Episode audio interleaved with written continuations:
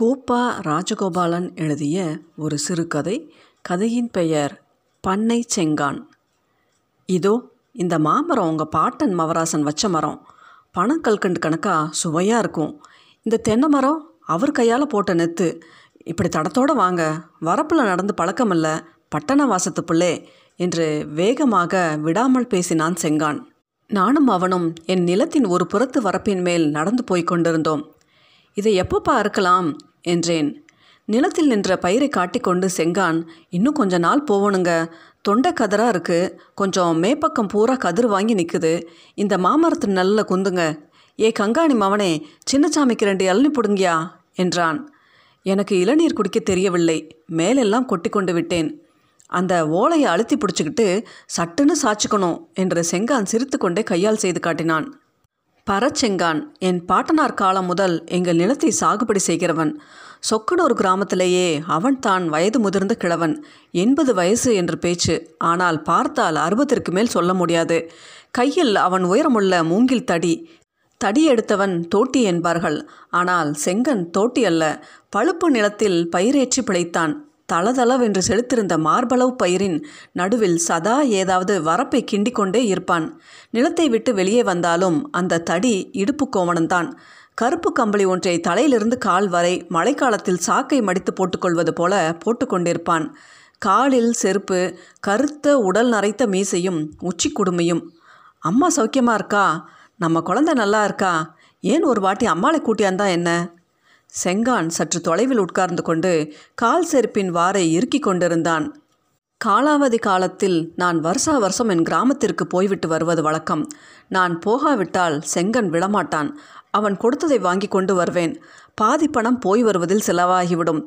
அவன் கொடுக்கும் குத்தகை என் பாட்டனார் காலத்தில் ஏற்பட்டது. பக்கத்து நிலங்களுக்கெல்லாம் குத்தகை ரட்டித்து விட்டது. அந்த தடவை நான் கிராமத்திற்கு போயிருந்த போது எல்லோரும் என்னை பரிதாப பார்வையுடன் பார்த்தார்கள். சிலர் அருகில் நெருங்கி யோசனை கூறினார்கள். பாவம் ஆண்டுக்கு ஒரு முறை வருகிறீர்கள். உங்களுக்கு இந்த ஊர் நிலைமை எப்படி தெரியும்? கிழவன் ஏதாவது குத்தகை தருகிறானா இல்லையா? ஊரெல்லாம் குத்தகை ஏறிப்போச்சு உங்களை மட்டும் அவன் ஏமாற்றுகிறான் என்று சொல்லிக்கொண்டு ஒருவர் முன் வந்து தாம் ஒரு ஆளை இரண்டு பங்கு குத்தகைக்கு பேசிவிடுவதாக சொன்னார். இல்லை இதனால் என்ன பிரமாதம்? ஏதோ ரொம்ப நாளாக இருக்கிறான். இருந்துவிட்டு போகட்டும் என்று நான் வளவளவென்று பேசினதை கேட்டதும் அந்த மனிதருக்கு தைரியம் வந்துவிட்டது. நீங்கள் சும்மா இருங்கள் சார். நீங்கள் தாட்சிணியப்படுகிறீர்கள் நான் எல்லாம் ஏற்பாடு செய்து விடுகிறேன். மேலும் பாருங்கள் ஊரோடு ஒத்து வாழ வேண்டும். ஊரில் ஏற்பட்ட குத்தகை வர வேண்டாமோ? நீங்கள் இப்படி விட்டால் குடிப்பிரியம் கெட்டு போகும். இல்லை இல்லை. அவனை நீக்க எனக்கு மனம் வரவில்லை. அவன்தான் சாப்பிடட்டுமே. இதையே நான் நம்பி இருக்கவில்லை என்றேன். என்ன சார் நீங்கள் பேசுறது? ரொம்ப அழகு.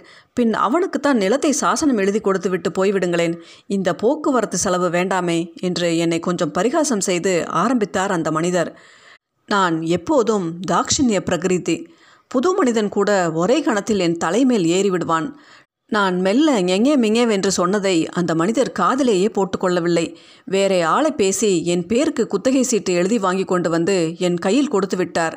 இதை எப்படி செங்கானிடம் சொல்வது? அவனை எப்படி அப்புறப்படுத்துவது? என்பவையே எனக்கு பெரிய பிரச்சனைகளாகிவிட்டன. அவன் அதிகமாக பேசி என்னை மடக்கி தன் வசமாக்கி கொள்ளாமல் இருக்கும் பொழுது அவனிடம் கண்டிப்பாக விஷயத்தை சொல்லிவிட வேண்டும் என்று மறுநாள் வயலுக்கு போனபோது நான் இரண்டு மூன்று தடவை வாயெடுத்தேன். ஒவ்வொரு தடவையும் வாய் வார்த்தை வெளியில் வராமல் நெஞ்சில் சிக்கி கொண்டது. பொழைச்சி கிடந்தா வர வருஷம் கிணத்த கட்டி தொலை வைக்கணும். சாமி எனக்கு ஒரு சோடி மாடு வாங்கி கொடுங்க. இந்த நிலத்துல பொன் வேலையை செய்கிறேன் என்றான் செங்கான். செங்கான் உனக்கு தான் வயசாகி விட்டதே இனிமேல் உன்னால் உழுது பயிரிட முடியுமா? என்று மெல்ல நான் ஆரம்பித்தேன். நல்லா சொன்னீங்க என்னை போல இந்த ஊரில் யார் காலத்தில் பயிரேத்துறான்? ஏரி மொத தண்ணி நமக்கு. உனக்கு ஒத்தாசிக்கு ஒருவரும் இல்லையே என் மவன் பொந்தலியன் இருந்தா இந்த ஊரையே சாகுபடி பண்ணிட மாட்டானா? மூணாம் வருஷம் மகமாயாத்தா என்று சொல்லி செங்கான் பெருமூச்சு விட்டான். அவன் மயன் ஒரு பையன் இருக்கான். அவன் செய்வானே ஒரு பெரிய ஆள் வேலை என்றான் சற்று நேரம் கழித்து. செங்கான் மறுபடியும் கொஞ்ச நேரம் சும்மா இருந்தான்.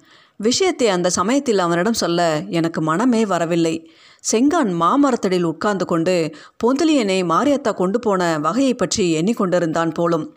திடீரென்று தலையை தூக்கி என் முகத்தை பார்த்தான். ஏன் சாமி நான் பயிரிட முடியாமல் போட்டுடுவேன்னு ரோசனை பண்ணுறீங்களா அது இந்த உசுரில் இல்லை.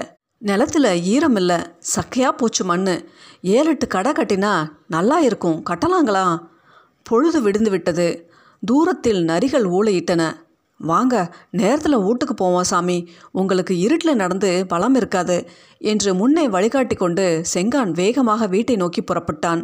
அவனை பின்பற்றி செல்வது கூட எனக்கு கொஞ்சம் சிரமமாக போய்விட்டது. ஏன் சாமி என்னை விட்டு நிலத்தை மாற்றணும்னு ரோசனையா?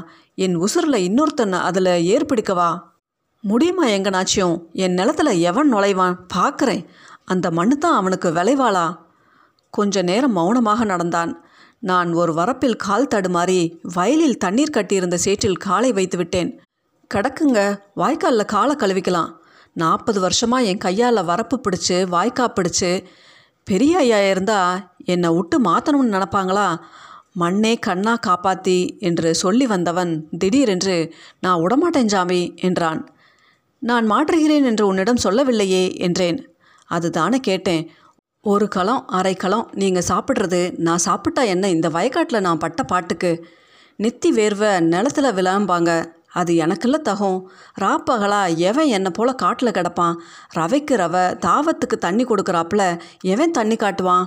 நேரம் அறிஞ்சு நம்ம காட்டு லட்சுமி என்னோட பேசுவாளே. ஒரு வருஷம் குறை உண்டா? சாவி உண்டா? தரிசு உண்டா? மூணாம் வருஷம் மழை இல்லாதப்போ கூட பயிரை இந்த வயக்காட்டில் உழைஞ்சே தான் நான் சாவணும் சாமி. இதை விட்டா நான் செத்து போவேன். காலை ஐந்து மணிக்கு பல் துளக்க நிலத்து பக்கம் போனேன். செங்கான் கணீர் என்ற குரலில் ஏற்றப்பாட்டு பாடிக்கொண்டே தண்ணீர் பாய்ச்சி கொண்டிருந்தான். மூங்கிலிலை மேலே தூங்கு பனி நீரே தூங்கு பனி நீரை வாங்கு கதிரோனே என்ற பாட்டின் ஒரு அடி என் காதில் விழுந்தது. வேலை மும்மரத்தில் அவன் என்னை திரும்பி கூட பார்க்கவில்லை. என்ன சார் செங்கான் கிட்ட சொல்லிவிட்டீர்களா? இந்த பயிரை அறுத்து கொண்டு நிலத்தை விட்டு விட வேண்டும் என்று என்று என் நண்பர் கேட்டார். இல்லை சொல்லப்போவதில்லை செங்கான் கொடுக்கும் நெல் போதும் எனக்கு என்றேன். தலை நிமிர்ந்து.